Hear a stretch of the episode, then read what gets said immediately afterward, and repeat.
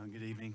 Good again to be with you, and good. Uh, I want to welcome everyone who's joining us online on the worship uh, guide. To you, glad you could join us that way. But uh, glad everyone's here. I want to invite you to go ahead and grab your Bibles and open up to Luke chapter 22. That's uh, where many of you read this past week as part of the Bible 2020 reading plan, and hope you're pressing on with that. And that's been encouraging and challenging to you. And you say, "Oh, I've."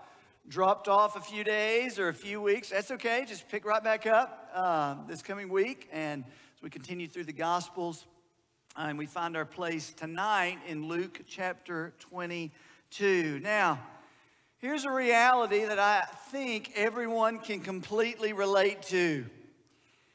As humans, one of our glaring effects, or one of the glaring effects of our fallenness, is our struggle to remember rightly. We struggle with a good memory. Can anybody say amen and relate to that? Now, we've all seen the effects of it, and it looks like this sometimes. Sometimes it can be an issue of conflict. Now, I can tell you countless times that my wife and I have had distinctly different memories of an event that took place. Can anybody relate to that? And I see some elbow jabbing, finger pointing going on right now. I know it happened this way. Nope, it happened this way. And probably we're both wrong. We struggle to remember. We've all experienced the awkwardness of the person who shows up coming down the aisle at Walmart that you've gone to church with for 10 years and you just can't remember their name, right? And in that moment, you either choose to go to another aisle in Walmart or they become, Dear brother, how are you this evening, right? We struggle with that. We also realize the frustration, and man, we can all relate to this in our digital age. We all know the frustration is no, I don't remember the username or the password or where I wrote it down, right? We can all relate to that. By the way, we have a saying in our house, and it goes like this there are no passwords in heaven. Won't that be a great day where there are no passwords to remember? Well, to turn that a little bit, the Bible calls us and calls our attention to the connection between rightly remembering and our walk and our worship of King Jesus. In other words, the Bible itself throughout calls us as followers of the Lord Jesus to rightly remember. I'll give me some examples. Exodus chapter 13, Moses says to the people of Israel, Remember this day that you came out of Egypt, out of the house of slavery, for by the strong hand of the Lord who brought you out from this place, Remember the Lord. Remember what the Lord has done. Nehemiah chapter 4. You don't have to turn there. I'll just read these to you quickly. But when Nehemiah returns with the exiles, some of the exiles back to Judah, he says this Do not be afraid of them, your enemies, but remember the Lord. He is great. He is awesome. And fight for your brothers. In other words, remember who the Lord is. In the book of Numbers, the Bible calls the children of Israel to literally tie tassels on the corner of their garments. And Numbers chapter 15 says, The reason you will do this is it will be a tassel for you to look at and remember all the commandments of the Lord. As if the Bible knows in our fallenness we struggle to rightly remember. Now, often we can remember, but it's just not right. We, we struggle in our fallenness with that. Psalm 105, verse 5 says, Remember the wondrous works that he has done and his miracles and the judgments that he has uttered.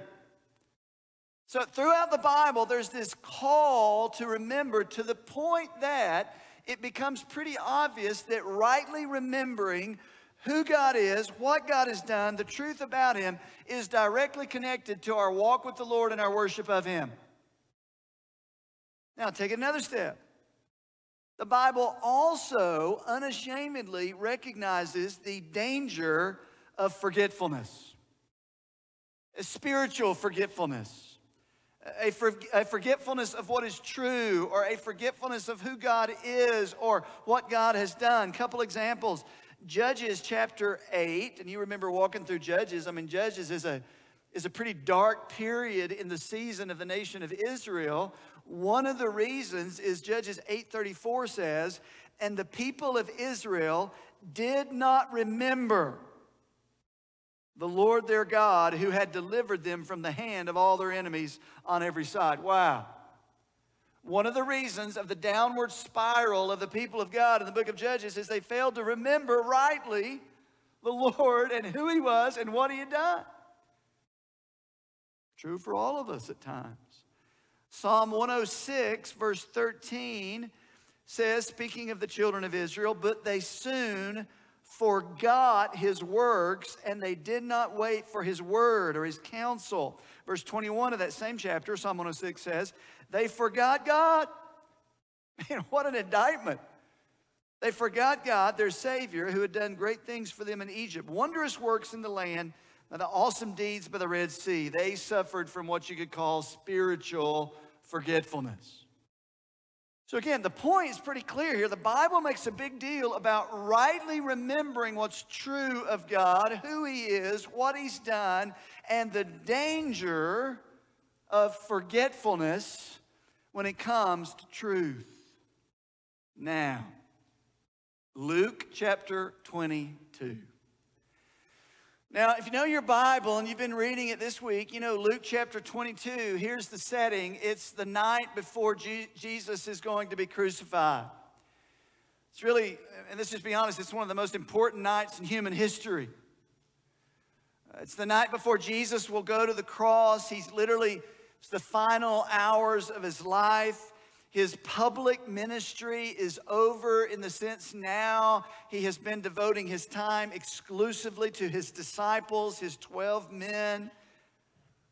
There's a gathering that the, the masses have gathered in Jerusalem because it's the festival time. It's the time for Passover in Jerusalem. So Jerusalem is doubling in size. And there, Jesus, as a good Jew, if you will, has gathered his disciples in an upper room and they've gathered there to celebrate the Passover. Now, his disciples have no idea at this moment it will be the last Passover that they'll ever celebrate like this. And Jesus is going to call his disciples there that night to a practice. We call it the Lord's Supper, and he says, The reason I'm commanding you to do this practice, the Lord's Supper, is so that you will remember so that you will remember. Because again, consistent with Scripture, it is essential and vital to our daily walk with God Himself to remember rightly what is true about God and what He has done.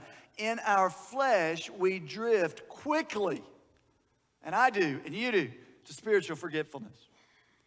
So, here in this upper room, that's kind of the setting.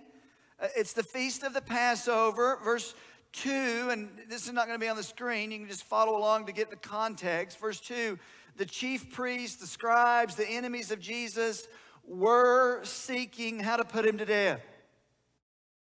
So Luke paints the backdrop as the disciples gather there in the upper room that the religious leaders are actively at that very moment pursuing how to put Jesus to death it says that, that Satan has already entered into the heart of Judas.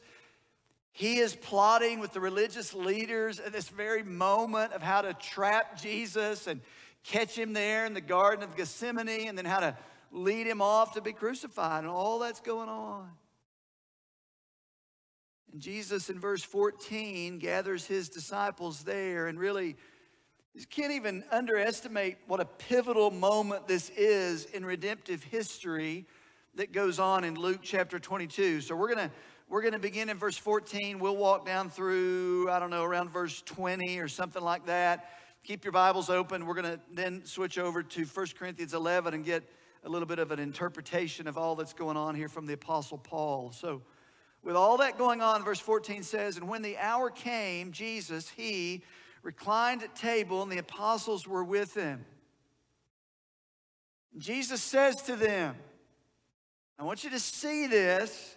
Verse 15, he says, I have earnestly desired to eat this Passover with you before I suffer. Stop right there. If you write in your Bible and you do word studies, you better underline that little word earnestly because it's a very strong word in the original language. It is Jesus saying, I have longed for, waited with great anticipation for tonight. And I've looked forward to this night. I have earnestly desired to celebrate this Passover with you tonight before I suffer tomorrow. Again, remember, in the mind of the disciples, they don't really have a complete, full understanding of what he even means when he says suffer. He's been talking about it for over a year now as he's been walking with them that the Son of Man is going to have to suffer. And they, they've continued to struggle with that idea. What do you mean, Jesus? You're here to establish the kingdom and beat the Romans, right? What are you talking about? He says, No. Tomorrow I'm going to suffer. I'm going to die. I've, I've longed for this night to eat this Passover meal with you before I suffer. Verse 16, for I tell you that I will not eat it until it is fulfilled in the kingdom of God. We'll talk more about that in a minute. And he took a cup, and, and that's nothing unusual. The Passover meal involved four cups and bread and some spices and bitter herbs. And it was this feast of unleavened bread and this Passover meal. So he takes a cup, and when he'd given thanks, he said, Take this Divide it among yourselves, for I tell you that from now on I will not drink of the fruit of the vine till the kingdom of God come.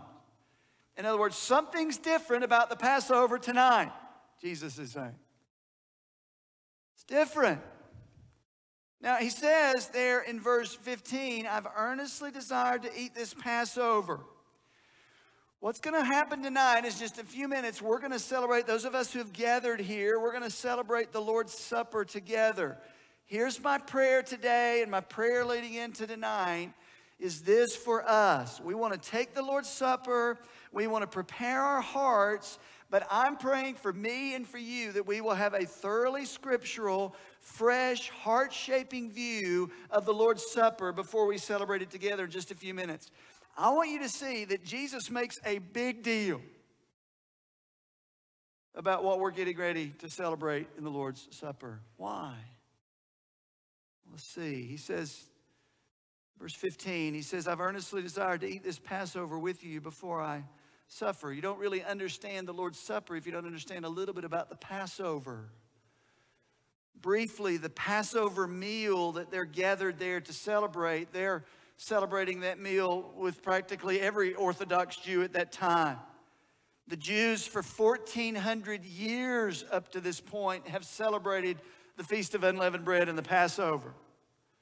Up to this point in redemptive history, if you wanted a vivid picture of the reality that God is Savior, then the people of Israel would always look back to the Exodus when God led his people out of slavery and set them free by an outstretched arm and a mighty hand. You know, reading throughout the Old Testament, how many times you saw that? Look back, celebrate, don't forget, remember the Exodus when God demonstrated he is Savior and deliverer and he led you out of Egypt. 1400 years, the children of Israel. God said, It's so important that you don't forget the Exodus. Every year, you're going to gather with your family, you're going to gather with other Jewish followers of Yahweh, and you're going to celebrate this meal so that you will not forget that God is deliverer. He has led you out of Egypt. And that was a physical deliverance, not even a spiritual deliverance. It's the Passover. You remember that God there in Egypt, they were in bondage. They'd been there for 400 years. The children of Israel, God sends Moses, right? In to deliver the children of Israel. Moses goes to Pharaoh, the leader of Egypt, and says, Let my people go. Pharaoh says, Who is, who is this Lord, and why should I let your people go? You know the story. God unleashes 10, a series of 10 plagues on Egypt as judgment on Egypt and Egypt, the Egyptian gods. The 10th plague was the death of the firstborn, that every firstborn in the land of Egypt would die that night as the death angel passed through the land, except for any home that took the blood from a lamb that had been slain, an unblemished, spotless lamb. You take the blood, you paint it over the doorpost of your home, and what does the death angel do when he sees the blood? He passes over that home. That's the Passover. 1400 years they'd celebrated that. It's a picture. It's a picture that judgment is just, but judgment is averted by the blood of a lamb. And Exodus 12, verse uh, 13 and 14, just, just again, just to help you understand and remind you of the seriousness of the Passover meal. Exodus 12, verses 13 and 14 says this The blood shall be a sign for you on the houses where you are. Now we're going back in time, 1400 years. And when I see the blood, I will pass over you. And no plague will befall you to destroy you when I strike the land of Egypt. This day shall be a memorial, a memory, something to remember. And you shall keep it as a feast to the Lord throughout your generations, as a statute forever, and you shall keep it as a feast. So, for the last 1400 years, with some gaps, we know in history, but they've celebrated this feast of the Passover.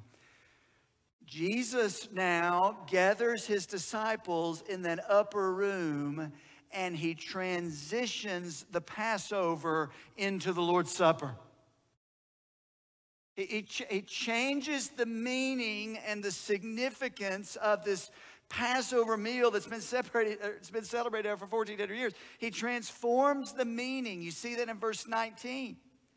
So he says, He took the bread, Jesus, and when he had given thanks, he broke it and gave it to them, evidently gave each person a portion, saying, this is my body, which is given for you.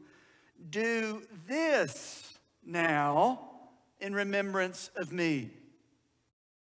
In other words, he transitions and transforms this bread that had always been part of the Passover meal, and the meaning was to look back to the Exodus in Egypt as a picture, a vivid picture of God's salvation. Jesus says, Now, I'm going to fulfill that picture I'm going to transform that meaning. And he says, now you will look back at this Lord's Supper, it is now called, and this bread, here's what you're to do it now represents my body, which is given for you. Do this in remembrance of me. Now, Paul's right there. I don't want to dig down too much and chase a rabbit too much, but when Jesus says, This is my body, what in the world does he mean? That sounds weird. There are some who want to say that Jesus is saying that this bread that he holds in his hand literally becomes the body of the Lord Jesus Christ. That's the Catholic view that's been taught for hundreds of years. That's not what Jesus teaches here at all. The Hebrew understanding, when he uses the word body, clearly was communicating he is meaning all of himself. The, the idea in the Hebrew, when you hear someone refer to the body, it's the idea of all that I am, who I am. So when we take that bread, it is to, we are to call back to mind all who Jesus is, that God has come among us. God has delivered us by his blood, and we are to call back to memory who Jesus Christ is in all his glory.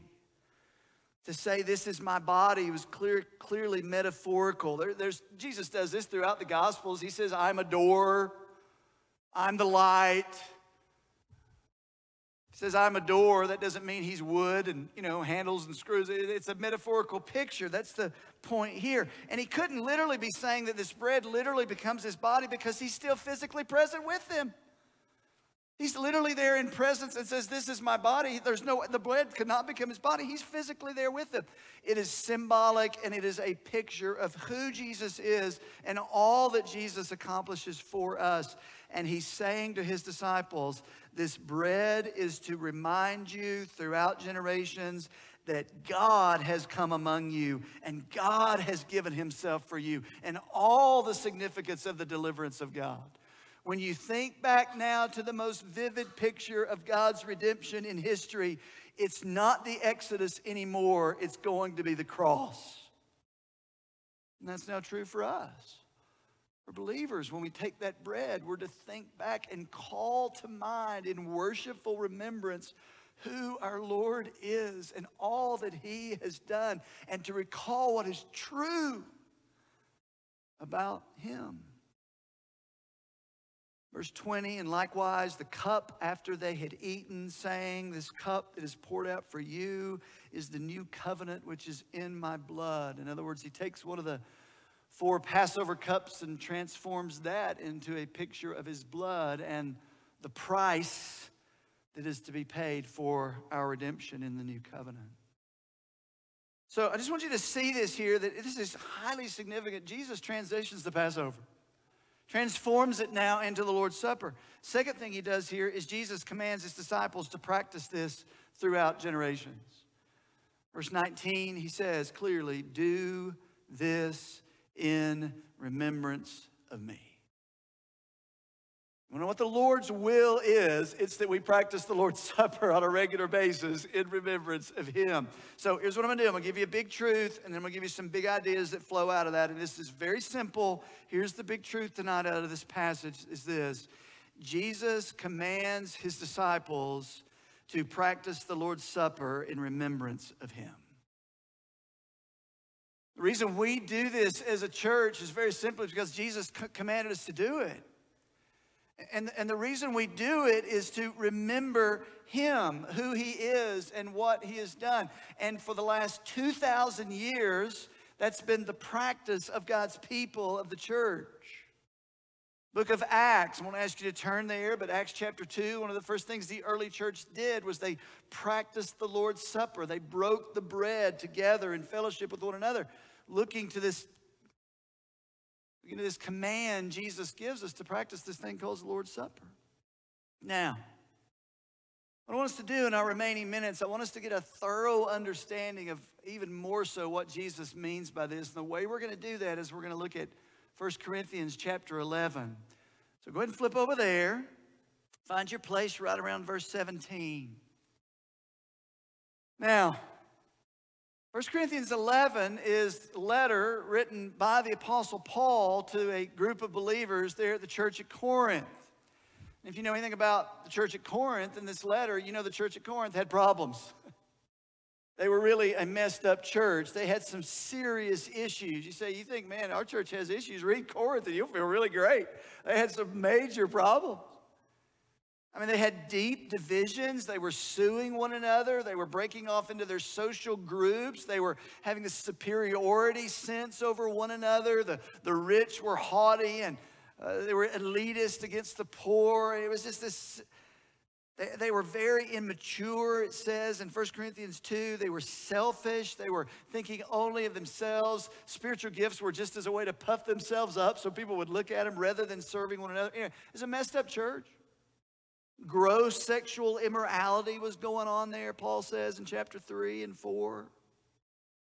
And when you get to chapter 11, here's what Paul is writing about. He says, okay, all of these selfish, immature divisions that you're having, when you guys come together for the Lord's Supper, it's not even the Lord's Supper. He says, Your heart is so selfish when you come together and you've made it so much about you and you're so divisive. He says, What you're practicing is not even the Lord's Supper at all, so don't even call it that, basically. So he uses this really negative situation in Corinth. Watch this, and the Bible does this a lot to drop the beautiful diamond of what the Lord's Supper is to be right in the middle of it to give us a clear, thorough understanding of what the Lord's Supper is to be. This incredible gift that God has given us in the Lord's Supper. So look at verse 17. I'm going to read a few verses really quick and then we'll celebrate together. So they'd really botched the Lord's Supper, if you will. Verse 17, he, he says, But in the following instructions, Paul says, I do not commend you How'd you like to receive that letter from Paul? Uh, I don't commend you because when you come together, it is not for the better, but for the worse. In other words, Paul is saying it would be better for you not together as a church because of the attitude in your heart in which you're coming together. And around this meal called the agape feast and then the Lord's Supper that they kind of lump together in this period of time. He says, verse 18, for in the first place, when you come together as a church, I hear there are divisions among you, and I believe it in part. It says it may not be as bad as what I'm hearing, but I believe there are divisions because I know you and I know your tendency toward immaturity and I know your tendency towards selfishness. Verse 20, he says, When you come together, it's not the Lord's Supper that you eat. Wow. Evidently, it was a practice of the early church. Every time they came together, it seems that they practiced the Lord's Supper. So he says, Listen, when you come together, you go through the motions, but it's not the Lord's Supper. Verse 21 For in eating, each one goes ahead with his own meal. One goes hungry, another gets drunk. What? Verse 22 Do you not have houses to eat and drink in? Why are you making the Lord's Supper this selfish, gluttonous self feast in which it's becoming evident that you do not consider your brother as more important than yourself? You've made it all about you. Now, here's the quick takeaway for us on that. Let, let me read the rest of it really quick. He says, What? Do you not have houses to eat in? Do you, not, do you despise the church of God and humiliate those who have nothing? There were these social classes and they were looking down on one another. The church that is to be a level ground where your color or your skin color or your background or your socioeconomic you know, strata should not matter. It's all level at the cross. They were coming in with these elitist groups and divisions among themselves. He says, Shall I commend you in this? He says, No, I will not. Here's the point. Seems for us as we go into the Lord's Supper, every time we celebrate the Lord's Supper, the Lord's Supper is a time that it's going to, the, the attitude with which we bring to the Lord's Supper will often reveal the current condition of our heart. Wow. Paul said, the way you're celebrating the Lord's Supper, don't even call it the Lord's Supper. He says, it's revealing all that's in your heart toward God, toward one another, toward the world around you. Man, it's this. He says, don't even call it the Lord's Supper. What an indictment. Keep reading. This practice that was instituted to remember the selfless sacrifice of Christ had now become an expression of their own selfishness, the practice that was instituted to demonstrate communion with Jesus and communion with one another, they had now turned it into expression of division. And he says, You are not rightly remembering nor representing the person and the work of Jesus Christ when you come to the Lord's table. And here's a takeaway, another takeaway for us. This was such a serious issue in the church at Corinth. And for us, Paul says, verse 30, that is why many of you are weak some of you are ill, and some of you have died. Wow. In other words, the Lord's Supper is such a significant part of our walk with the Lord Jesus when we approach it in a manner of selfishness and sin. We don't approach it in a manner of understanding that it represents Christ Himself and His body and all that it's supposed to be. Paul says, Some of you in the church of Corinth, you dead.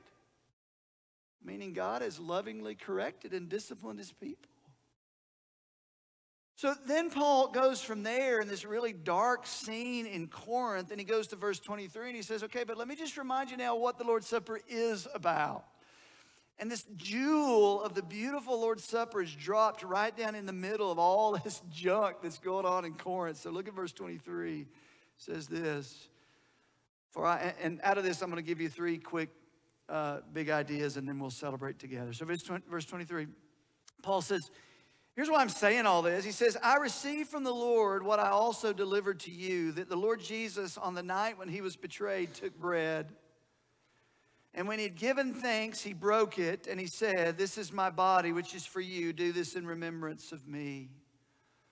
So, obviously, under the inspiration of the Spirit of God, Paul is taking what he's either received from one of the, the apostles, maybe Peter told him this directly. We're not sure. Maybe God just made this known to him. This is a direct revelation. He's saying, This is what Jesus said that night. Verse 25, and in the same way, he also took the cup. And after supper, saying, This is the cup of the new covenant, my blood. Do this as often as you drink it in remembrance of me. Stop right there. So, out of this, I just want to give you three big ideas that flow out of this, and then we'll celebrate the Lord's Supper together. Big idea number one is this At the Lord's table, we remember and we rejoice. At the Lord's table, table, the Lord's Supper, it's intended for us to remember and to rejoice.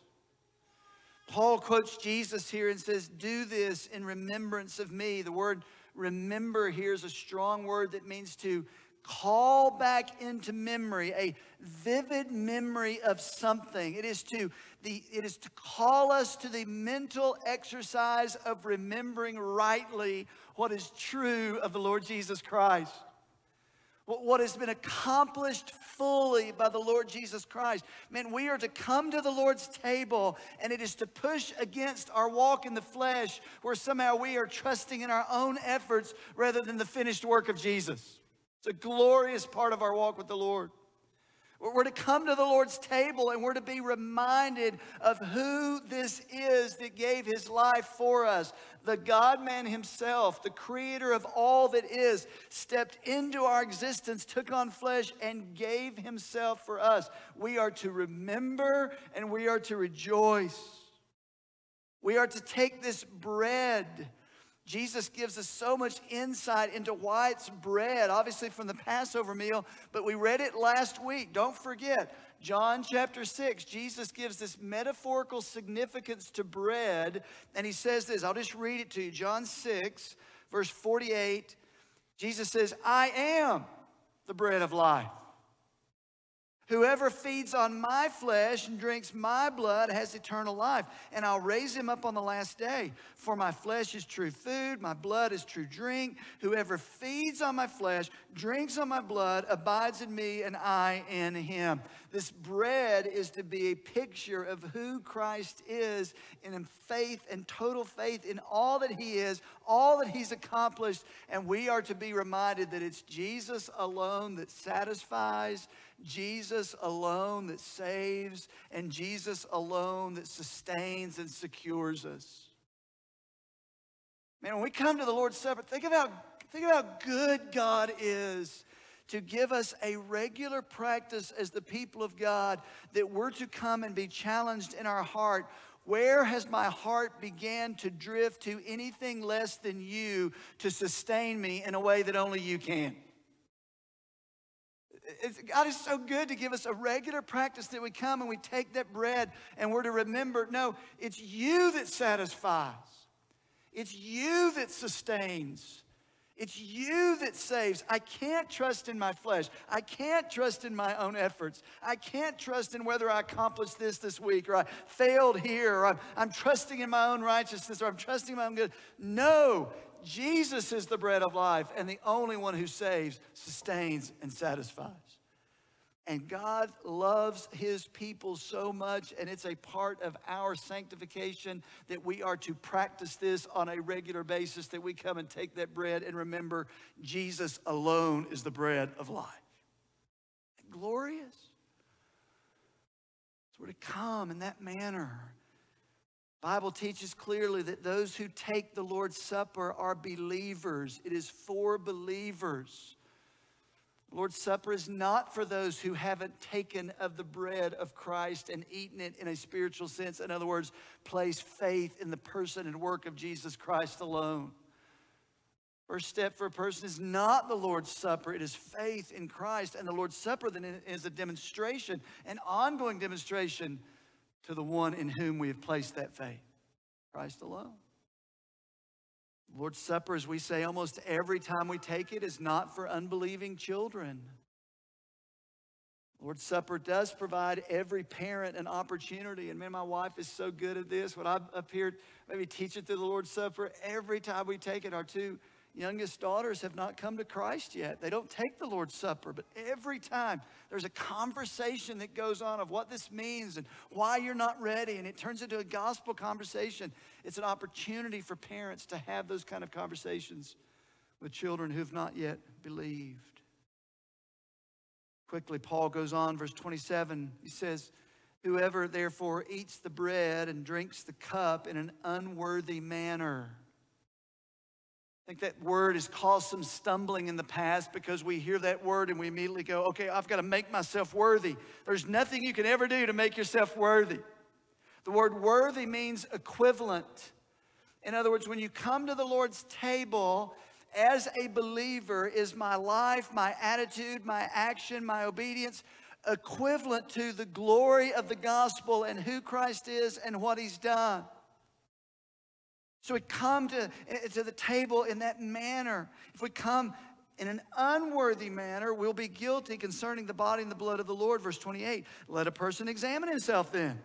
And so eat of the bread and drink of the cup. For anyone who eats and drinks without discerning the body eats and drinks judgment on himself. Big idea number two is this at the Lord's table, we examine and we repent. Regular practice of the Lord's people is to come to the Lord's table and have this Spirit of God examine my heart, examine my relationship here, examine my relationship with other believers. Is there sin I'm toying with? How am I not living in a manner equivalent to the gospel that I say I believe that's transformed my life? Example, quickly. As we come to the Lord's table and we remember the forgiveness that we have received in Christ, we should be asking, Am I extending that same forgiveness to others? Or am I holding on to bitterness? Holding on to offenses? In the same way as we remember the union with Jesus is the same as we have with one another? Am I diligently seeking to preserve the unity of the body and the bond of peace? Or am I pulling away from the body of Christ? Am I, am I seeking to tear down any divisions that's going on in the body of Christ? Or am I, am I fighting for that unity that's what the gospel calls us to do. So, am I living in a manner worthy or equivalent of the gospel? Not that I can ever make myself worthy to earn it, that's not the point. But I am to be reminded of the greatness and the glory of this gospel message that should transform every area of my life. And we are reminded of that every time we come and take the Lord's table. As I behold the selfless laying down of the life of Christ that this represents, I'm to ask, Am I laying down my life for my brothers and sisters in Christ, for my wife, my husband, my children? Or have I become so selfish that it's completely contradictory to the gospel, which the Lord's Supper represents? As the God man humbled himself am I treating others as more important than myself? So, see the one another impact of the Lord's Supper. That's why the question is often asked how do we take the Lord's Supper? And Paul alludes to this, and I'll just share this quickly and then we'll wrap it up. But how am I to take the Lord's Supper? Well, in verse 17 here, he says, when you come together. Verse 18 says, when you come together. Verse 20 says, when you come together.